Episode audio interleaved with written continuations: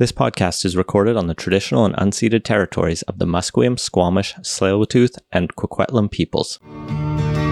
British Columbia, I've seen your mountains high, seen your pretty rainbows and your blue crystal skies, watched your winding rivers as they flow around the bend. To me, you're not a stranger, you'll always be a friend.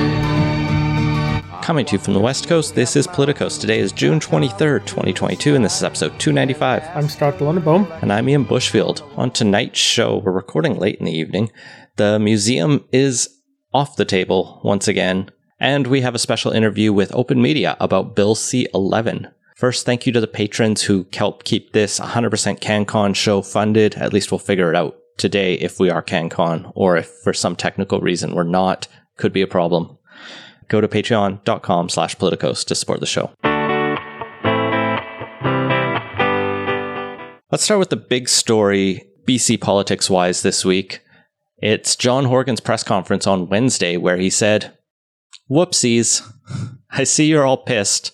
Changed my mind. We're going to hit pause on that museum redevelopment, talk to some more people, didn't mean to piss you all off. In other words, the they decided to uh, stop just bleeding all over the place and uh, patch their wounds and try and uh, try and not hand the liberals an easy win on this one. Like politically, the thing had it was rocky from the start, and they were just taking hit after hit pretty much every time anyone found out their project, whether it was schools or other things, weren't being funded the way they thought, or some funding didn't come through elsewhere. The museum just came up time and time again. And it was really one of these things that was starting to take a toll just from how persistent it was. So it, it's smart politics on their part to stop the bleeding on this one. I don't disagree on the politics side. If they didn't have an effective channel change, pause it, figure it out on the policy side, this is incredibly frustrating because it's not like it's going to get cheaper to do. The plan that they worked with was not like out of nowhere. It had been in the works for a while, and the price tag might not have been public until recently, but even the, this was the plan. and there the weren't many thing, cheaper plans. Even the replacement part was not all that well publicized. A lot of the stuff that had come out around the consultations was future of the museum stuff. How do we imagine and redo the exhibits for the era of reconciliation? The actual, we're going to do a massive capital project on this stuff. It may have been in there, but it was not front and center of how the government had talked about this before the big announcement. And it, the whole thing's been a case study in how not to do comms on a big project, and that was just one piece of that. Yeah, so it's paused now, and they have to go back to the consultation boards, which is going to take time. So even if they come back to the same thing but have better buy-in, the construction and capital costs are going to go up. The maintaining it for a few years is going to cost mm-hmm. money. So in that sense, it's going to cost more. So we're either going to get less museum in a longer amount of time, or we're going to spend more to get probably also still less. And the other thing that incredibly frustrates me here is it's not like this makes money magically appear. The schools that aren't getting money aren't getting money now, still. The other ones that are going, like, nothing has changed other than we don't get a museum. There wasn't anything on this year's capital budget for the museum, really, but it will free up money over the next eight years on the capital budgets there that can be actually reallocated to pressing needs. Except they need to deal with the museum, so at some point it needs to be on the list. Like, no, yeah, but it how you sequence the stuff does matter, and if you're not doing a museum in 2023, that means you can use the hundred, the first hundred million or whatever the breakdown on it was to I don't know, go seismically upgrade some schools or something. So drop the partisanship consideration for a second, Scott. Do you think this is the right policy move? I, it is so hard to separate this out from the politics of it, but it, it is a big price tag, and I think taking a careful second look at it wouldn't go amiss. I think it is worth seriously looking at whether or not a it made sense to locate it on a different site proximate to downtown, whether there's better ways to stage this and sequence it. So I- to be I'm clear not- with the announcement, they are still going ahead with the smaller element, the overflow place collections building. Colwood that's yeah gonna Yeah. take some of the stuff and allow will allow them to get the p- pieces that are currently stored below sea level out of the basement of the museum. Good. that part is definitely good. It'll still cost money and Yeah, and uh, the other potential if they do end up revisiting this and alter the plans and oh maybe find an alternate site in in Victoria to place this.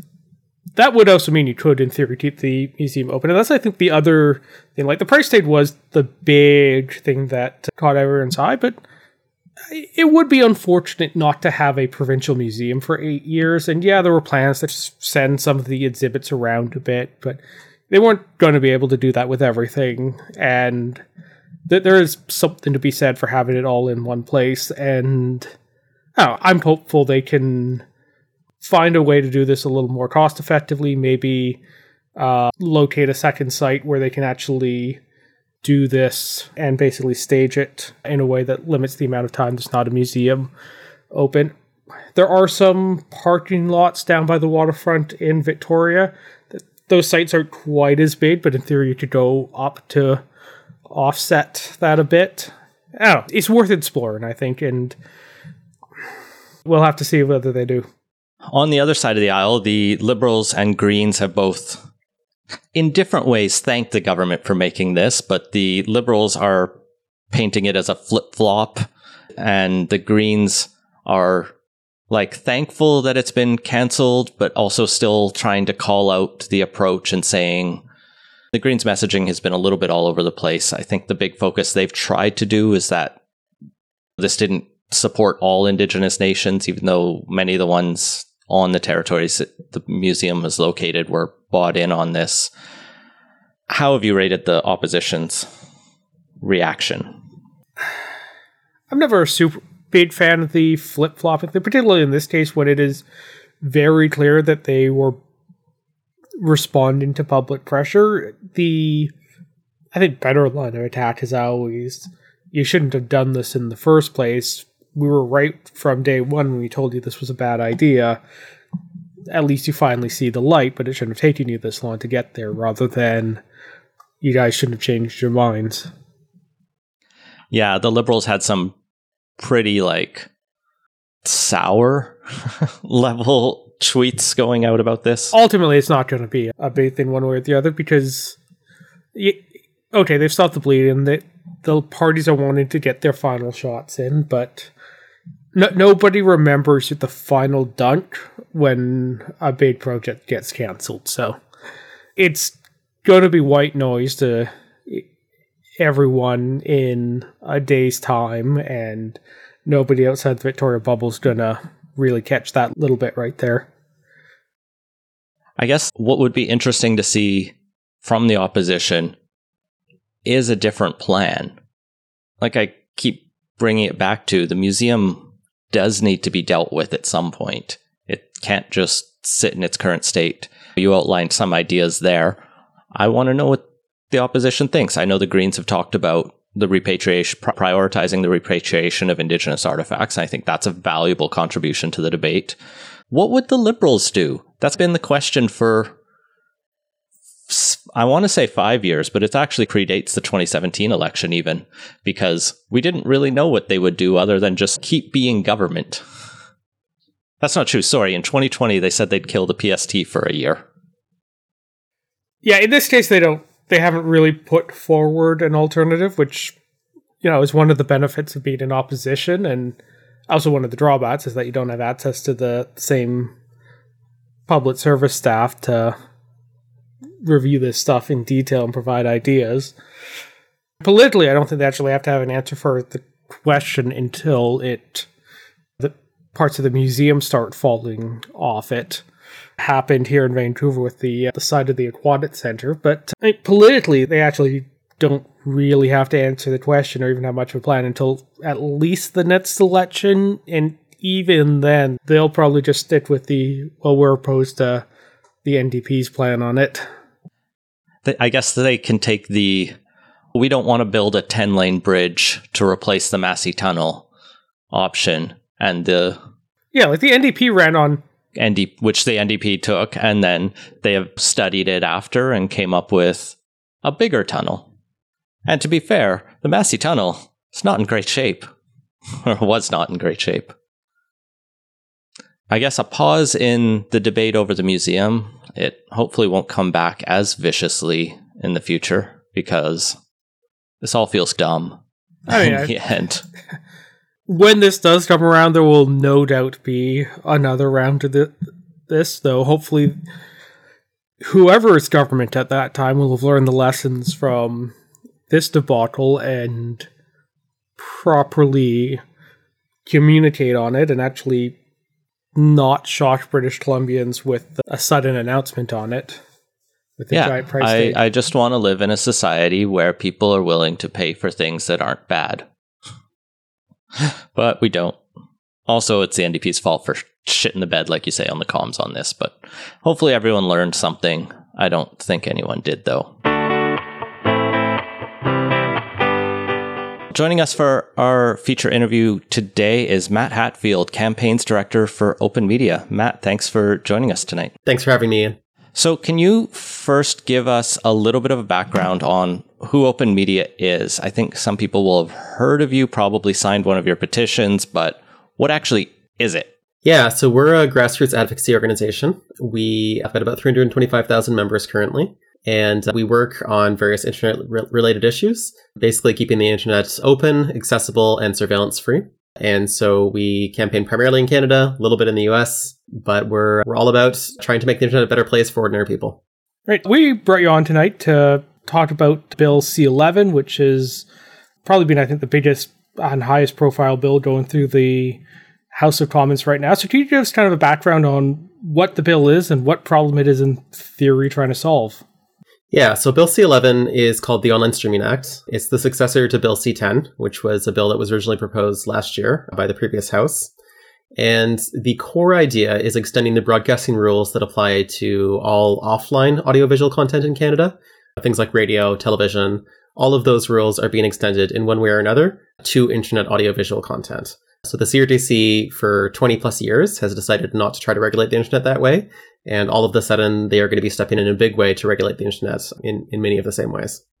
And I guess the challenge there should be fairly apparent immediately. Like, one of the reasons, as I understand it, for the CRTC approach was that broadcast airwaves are limited. There's a finite number of channels we can have because of the frequencies. There's a finite number of radio stations.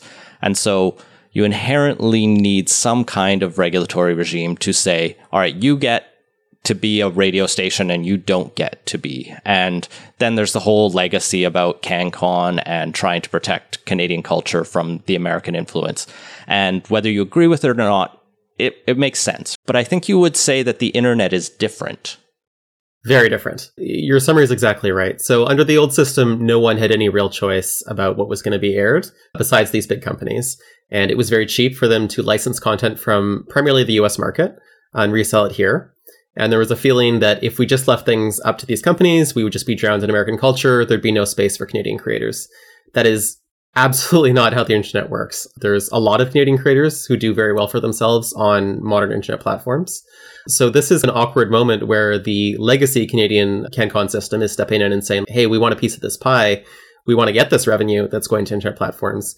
And a lot of Canadian creators working on internet platforms are firstly just becoming aware really what this could mean for them, but really shocked and concerned about what this will mean in terms of their success, largely with global audiences. A lot of Canadian creators are very popular in the rest of the world.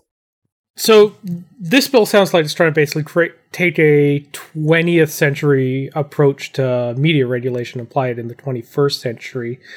How would that actually affect the the 21st century media going forward on this? Yeah, so there's short term and longer term consequences, and there's consequences for you and I as users, and consequences for creators as well. So, in the short term, I think the effects people might see within the next couple of years is a real change in the feeds and search results we have online. So, a major priority the CRTC has here is they want to make uh, traditional CanCon more discoverable by which they mean they want to edit algorithms and search results to insert a bunch of that content in there and functionally lead to deprioritization, lowering the appearance of other content. Very up in the air what that's actually going to look like. The CRTC has confirmed to the Senate just recently that it is absolutely their objective, and they expect to do it by requiring platforms to make changes to their algorithms to accomplish it. It might eventually get better if they fix the CanCon standard to include all Canadian creators, not just the legacy creators. But there's absolutely no confidence that they're going to do that because this legislation originally really comes from legacy media pushing for it. It's not something that online creators really want. Maybe talk a bit more about that, right? Because we talked about the official line of the bill trying to create balance between the approach taken online and offline. And I know you you can't know the mind of our heritage minister, any and any of that. But it seems like it's pretty obvious who wants this bill and why we're getting it in this way. So you talk about the legacy channels and creators. Name names if you can. who uh, actually is benefiting from this? Yeah, it's anyone who qualifies for the current traditional CanCon system might have an interest, and people, most people probably don't deal with the CanCon system. It's it's a point based system that was last updated in the 1980s, and it has a very rough correlation to what we might consider actual Canadian content. So people pointed out that things like The Handmaid's Tale, written by Margaret Atwood, shot in Canada, does not qualify as CanCon under the system. Some pretty shocking things have been found to qualify as CanCon under the system. Things like documentaries on the English Tudor royal family. There was even a documentary on President Trump that somehow snuck its way into the CanCon system. So the current system is very broken. But a lot of folk who've done well under that want that system to continue. And it's particularly popular in Quebec, where there's a feeling that French language is under siege, and the CanCon system is one of the main sort of bulwarks to protect it from the big bad external world. So, what would traditional media get from this that non traditional media would not? Like, what's the actual CanCon benefits that they will see? It's money. This is all about money, and the rest comes after. It's a little bit about promotion as well, and that's where manipulating our feed comes in. And that's part of where we're concerned about the impact. I think if if we were going to say, as we proposed, online streaming platforms earning a lot of revenue in Canada should spend a portion of that revenue on Canadian creator content, sure, fine, great. As long as we can be fair about who's a Canadian creator, let's do that. But that is not how things look like they may go. A lot is being left in the hands of the CRTC to determine. Under the current system, it would essentially be taking from the internet and reallocating that content primarily to creators who I wouldn't say feel especially comfortable with how the internet works. N- not people who've leapt in with both feet and figured out how to succeed on those platforms. So, one of the other big criticisms and challenges with this approach I've heard is this focus around whether or not user generated content is captured.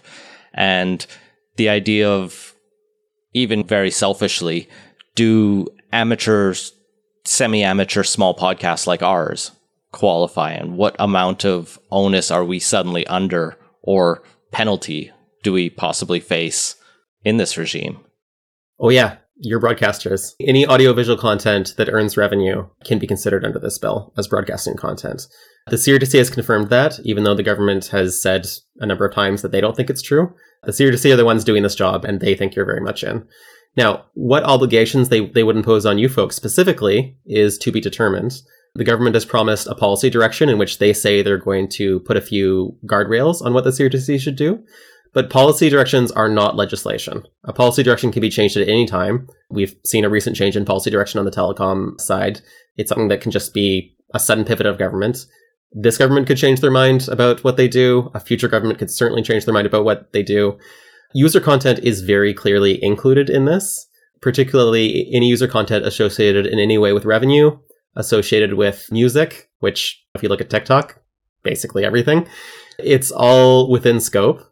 And it's a bit of a, an open door that even if truly no one in government or at the CRTC today has massive censorship intentions, we're leaving the legal door open where it's not obvious that a future government couldn't decide, oh, like this particular thing that's going around on TikTok is misinformation. We need to say that the CRTC needs to step in and start requiring TikTok to remove it. So for the user generated content that's in there, that would be like YouTubers, TikTok, all that. What sort of actions could the CRTC in theory take against them? Are we talking removal from platforms? Are we talking just they don't get the money that's sloshing around? What's the worst case scenario on this?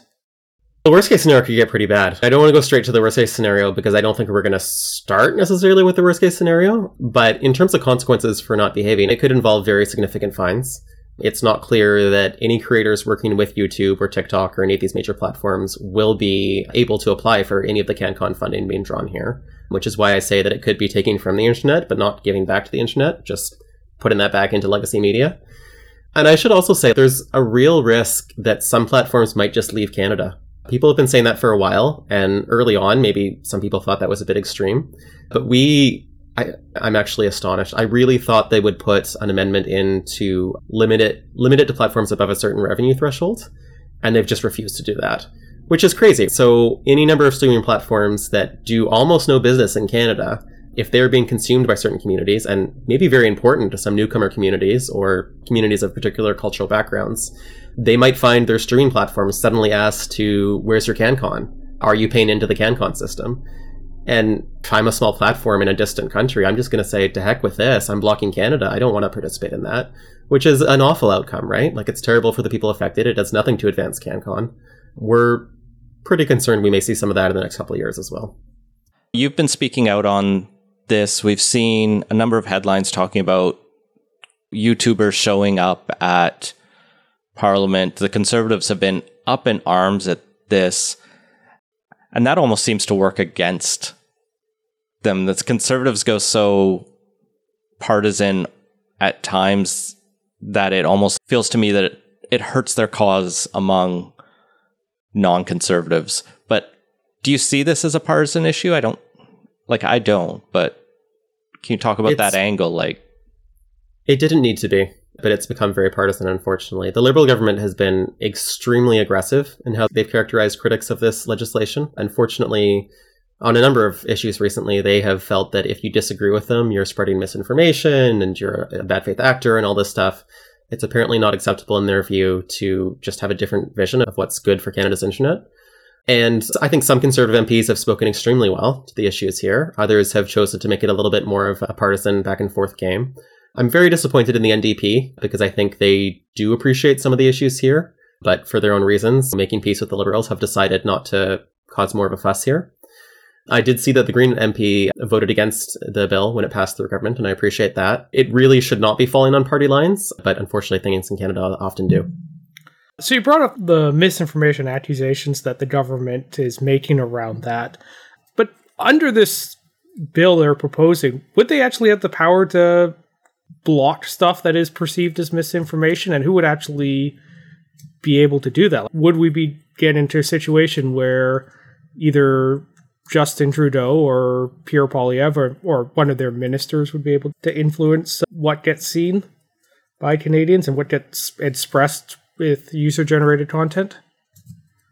They're definitely influencing what gets seen and by us in the short term in the sense that they will be tweaking feeds and playlists. And I don't think in the short term that's going to be to politicize our feeds and playlists, search results. It's going to be to make them really boring. It's going to be to fill them with legacy CanCon content that if I'm searching for some obscure global interest is absolutely not what I'm looking for. I think the concern is maybe less that the direct intention of this bill is to censor and remove misinformation, so much as it opening a very broad power and the CRTC having inherently incredibly broad powers. Like broadcasting regulation is super broad because it does come from this era where there weren't a lot of other options. And if the CRTC wasn't stepping in, it wasn't like you or I or anyone in Canada was going to get to make any choices about what happened in those spaces. So it's really, we don't think it makes sense to be regulating the internet under broadcasting regulation whatsoever. It's just a poor approach. But given that they've taken this approach, I think the, the longer term concern around misinformation is just could these powers be used in the future for those intentions? And I should say the Liberal government has had some pretty loose talk about online harms and which ones they're taking up under which legislation.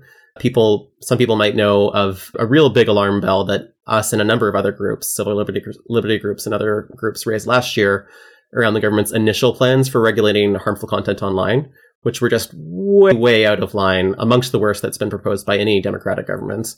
And they've stepped back a little bit from that and are just finished up an expert panel working on what version two of that might look like. We'll know more soon. But in proposing that legislation, even though that legislation itself was not about misinformation, never mentioned misinformation.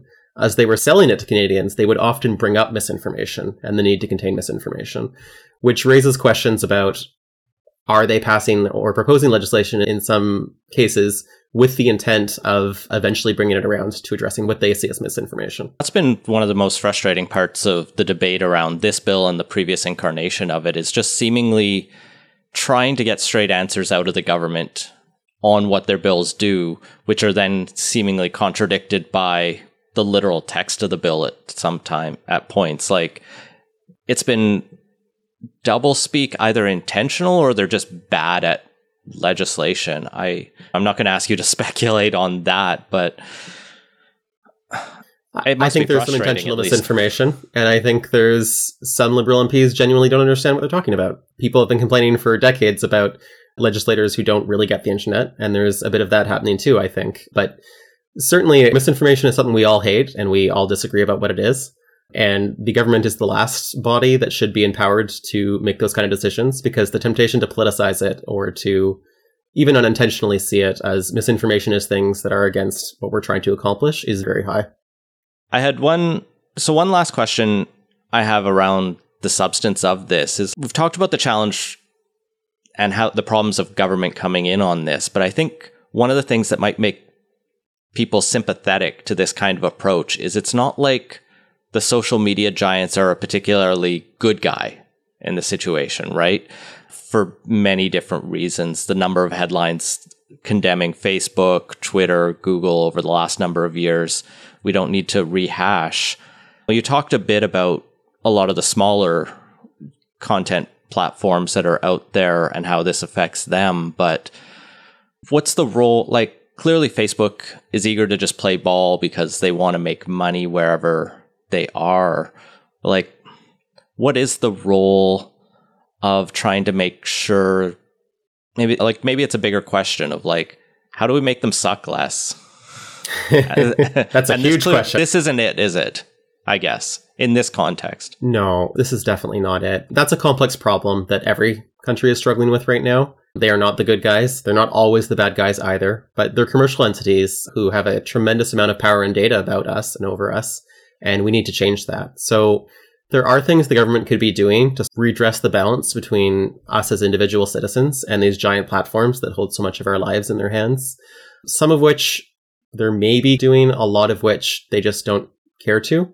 Things like giving us much more control of our data, more of an ability to take our data from one platform to another very easily, making it incredibly easy to both see what data a platform holds on me, choose to edit or delete it, or even to edit edit our parameters on these platforms more. One of the things I've said to policymakers, and it's just too far out of the box for them, but if you have a problem with the algorithms on some of these streaming platforms, hey, I do too. Why don't you require they be more transparent in how those algorithms work and give us as users more ability to tweak them and upgrade and downgrade our own things? If I want all CanCon all the time, give me that power, but don't force it on me.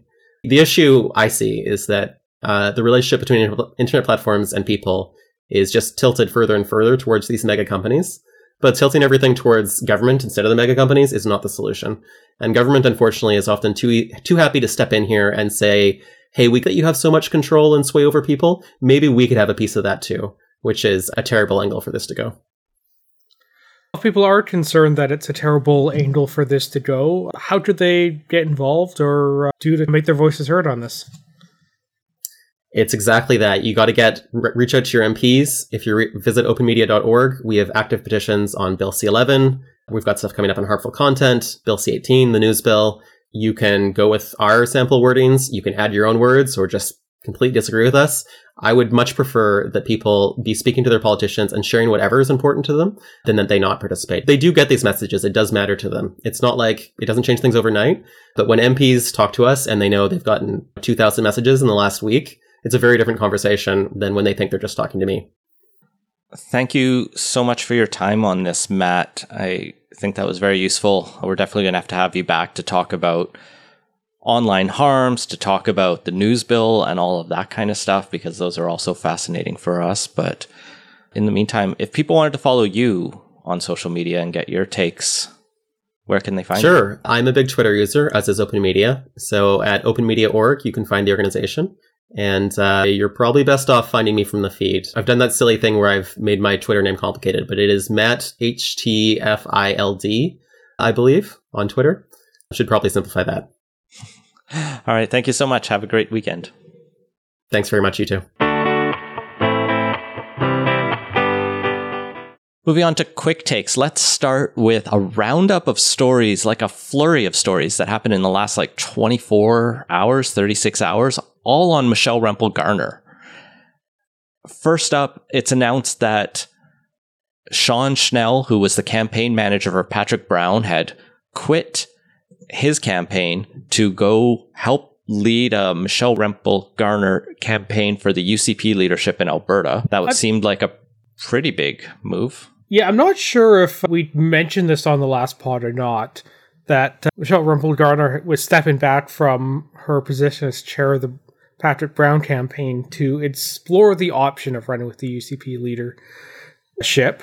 And yeah, then this past couple days, the campaign manager for Brown joined her on that.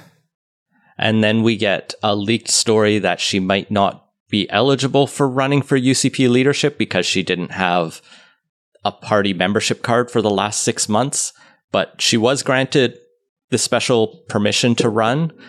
Oh, that did actually come through. Yes, it's in her letter. She notes that there was some opposition within caucus to that, but she did get the approval. Um, it made sense. Yeah, it's not great for him to not have the the membership for the requisite amount of time, but those rules are in place so you don't have someone coming completely out of left field, the stealth NDPer who's just there to make trouble or whatever. But like, her bona fides as a conservative, being a sitting conservative MP, are not really in question or shouldn't really be, although we may get to that in a moment. But And when you spend half of your time in Oklahoma, maybe you f- let some things lapse by accident. Yeah, m- maybe the renewal notice was sitting was sent to her uh, place in Alberta, and the, they just haven't checked the mail for six months. Nevertheless, she announced uh, that she's not going to seek the leadership. She put out a long essay on her Substack.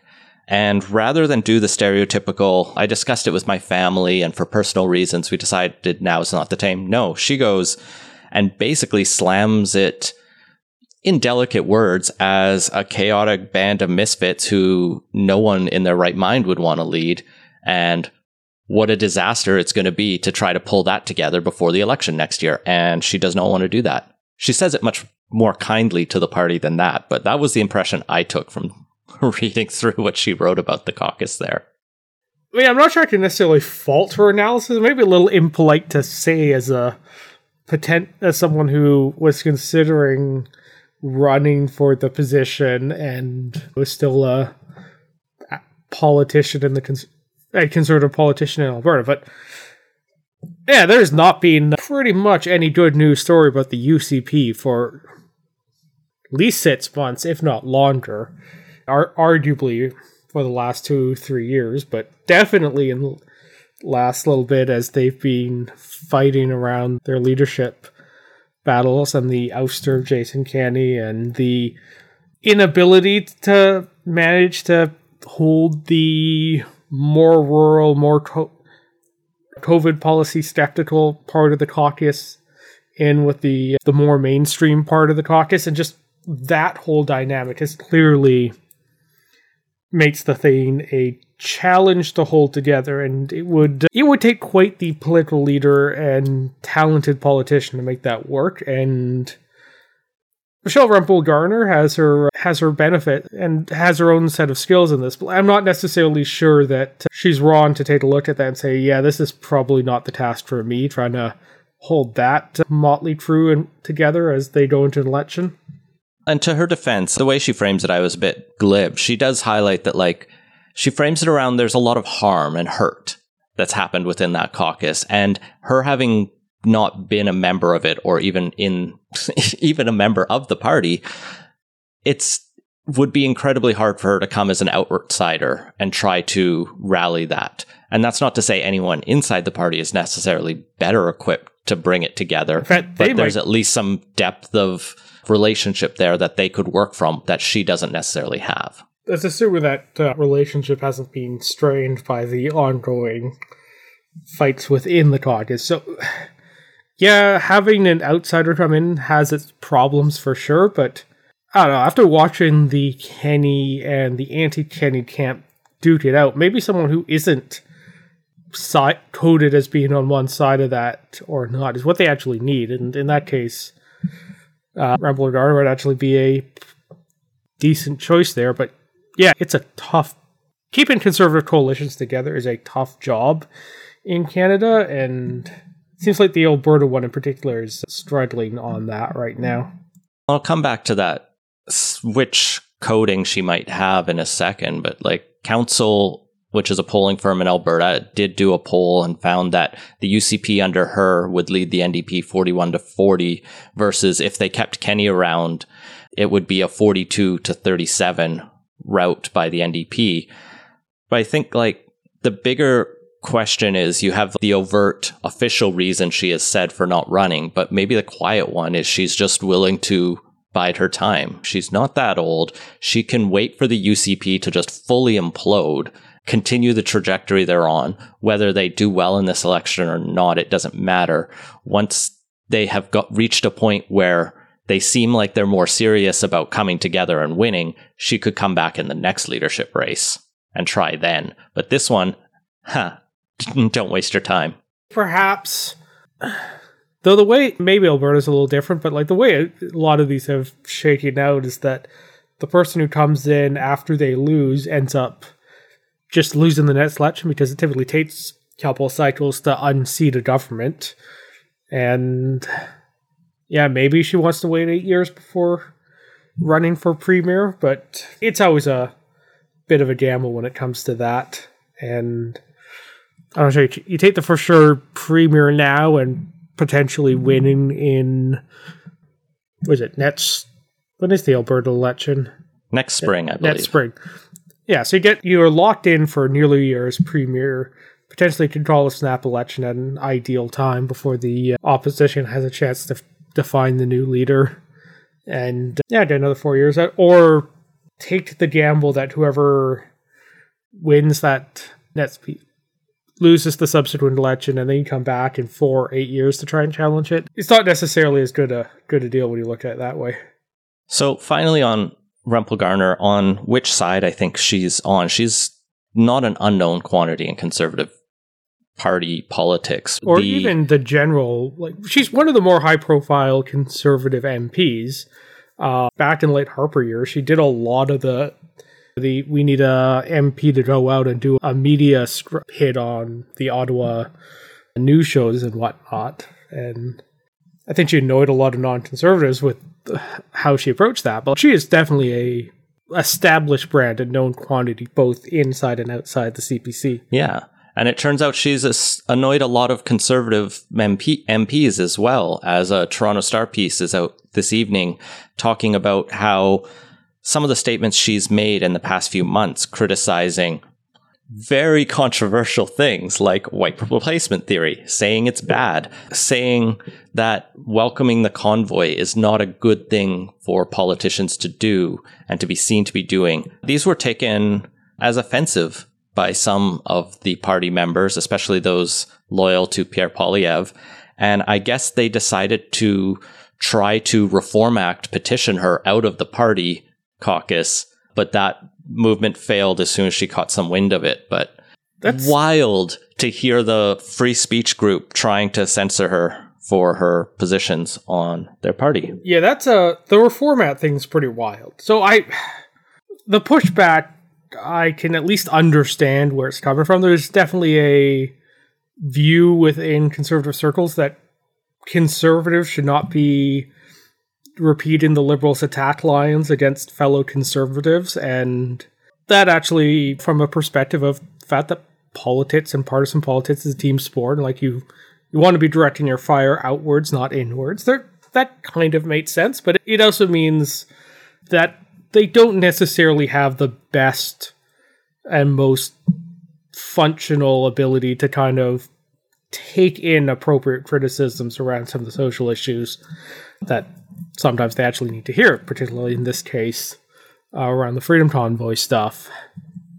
Uh, it's, one of the like the long-standing dysfunctions of the Conservative Party, and I think particularly in these days where there's a, a little more of a siege mentality than there existed before, even though there was quite a one in earlier days for sure. But yeah, in these situations, it, it would definitely rub conservative MPs the wrong way on some of that. But going as far as to try and reformat someone out of the party is just a wild overreaction to that. That's the sort of thing you're supposed to settle in caucus and not spill out into the uh, into having it reported in the Star. Fun times for the Conservative Party. Tell me about RCMP Commissioner Brenda Lucki Scott.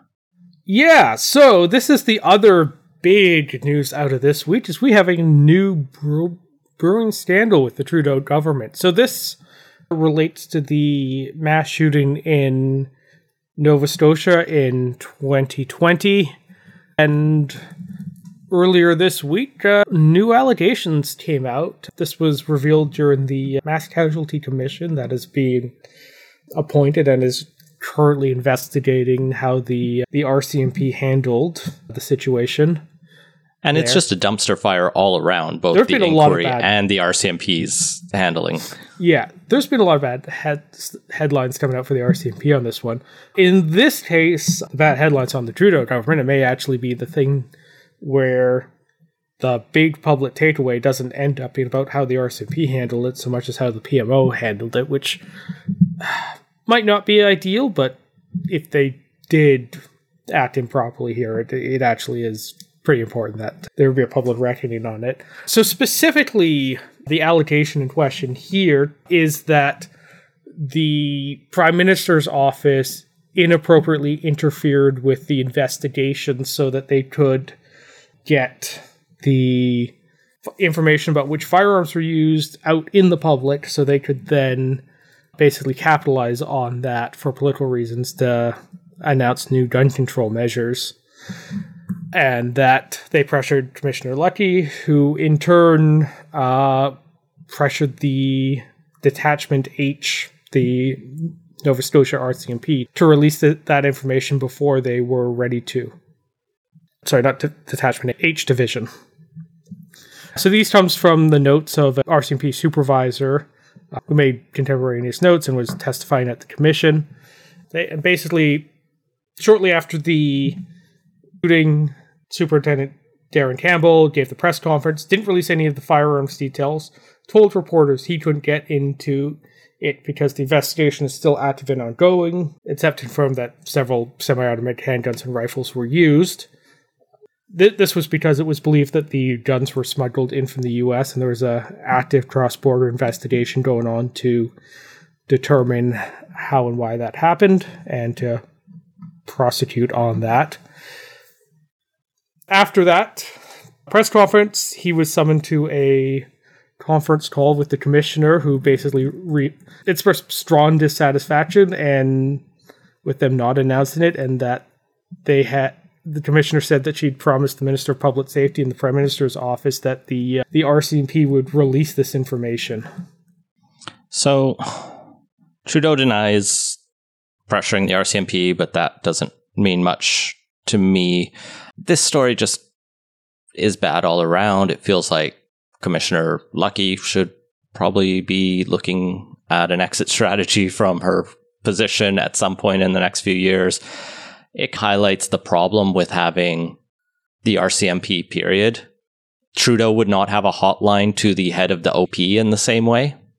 Not to say that the OPP are without their problems, but having that like confusion over are they provincial police doing the thing police are supposed to do, or are they a federal agency? Yeah, not only that, it's there's also the uh, the fact that during the Ottawa protests, where it was becoming apparent that the stronger action needed to be taken. The prime minister's view on that was that the politicians they don't order the police around. The police are independent, and it's not a great look when they have to uh, enact an emergencies act because they didn't want to order the police to do something, but had no problem ordering the police to do something when it was so they could politically gain from doing so. It's a bad look, and there's like, yeah, the Trudeau government denies it, but it's not a particularly plausible denial because it, maybe it didn't happen, maybe it did happen, maybe it didn't happen. But you can definitely see the Trudeau government doing this. There, there are echoes of the uh, the mentality that we saw during SNC Lavalin in this.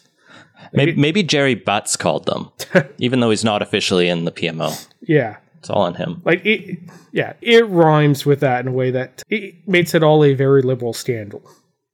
So yeah, the fallout from this is still to be determined, but no doubt we'll be talking about this over the summer as more details emerge.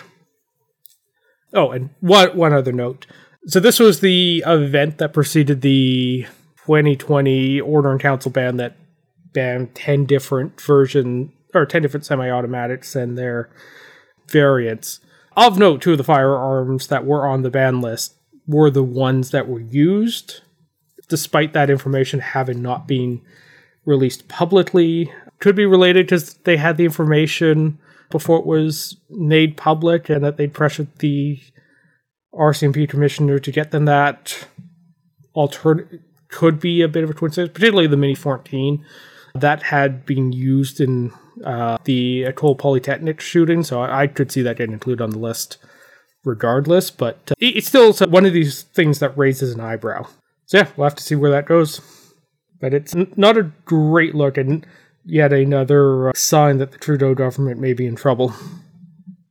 Looking north in the country, we've announced a $5 billion, $4.9 billion, let's be accurate here, investment in NORAD defenses over the next six years.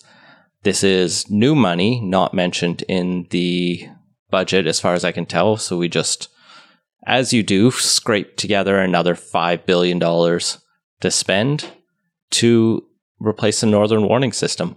Yeah, so this is in theory part of a 20 year up plan that's going to be 40 billion dollars in total though at this moment they've only committed the first 5 billion over the first 6 years so the northern warning systems the network of radar sites across the north that replaced the rather famous DEW Line the system was built in the 80s and they're looking to upgrade that to deal with modern threats related to uh, modern cruise and hypersonic missiles. There are also going to be a new sensor network, codenamed Crossbow, but no details were provided about what that sensor network that's going to be deployed in the Arctic is going to be, as it's classified, as well as there's going to be a new space based surveillance system that the government's investing in. Star Wars.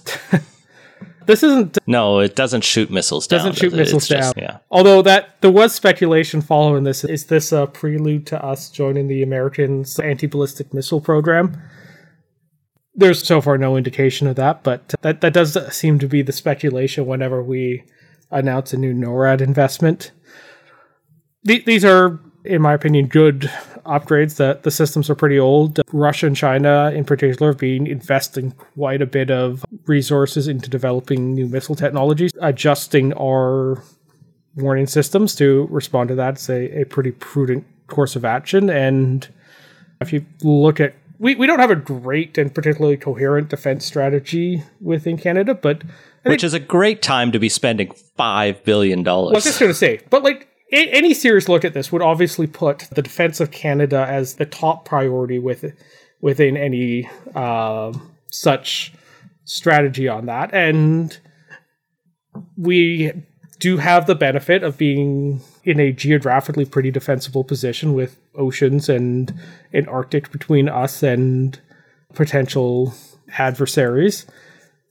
And that means that if you're going to be investing money, the Navy and the Air Force and the warning systems around the perimeter of the country are probably should be top of list on that. So uh, upgrading these old 40 plus year old systems all make a, a lot of sense on that, particularly as the Arctic warms and is going to become more accessible in the future.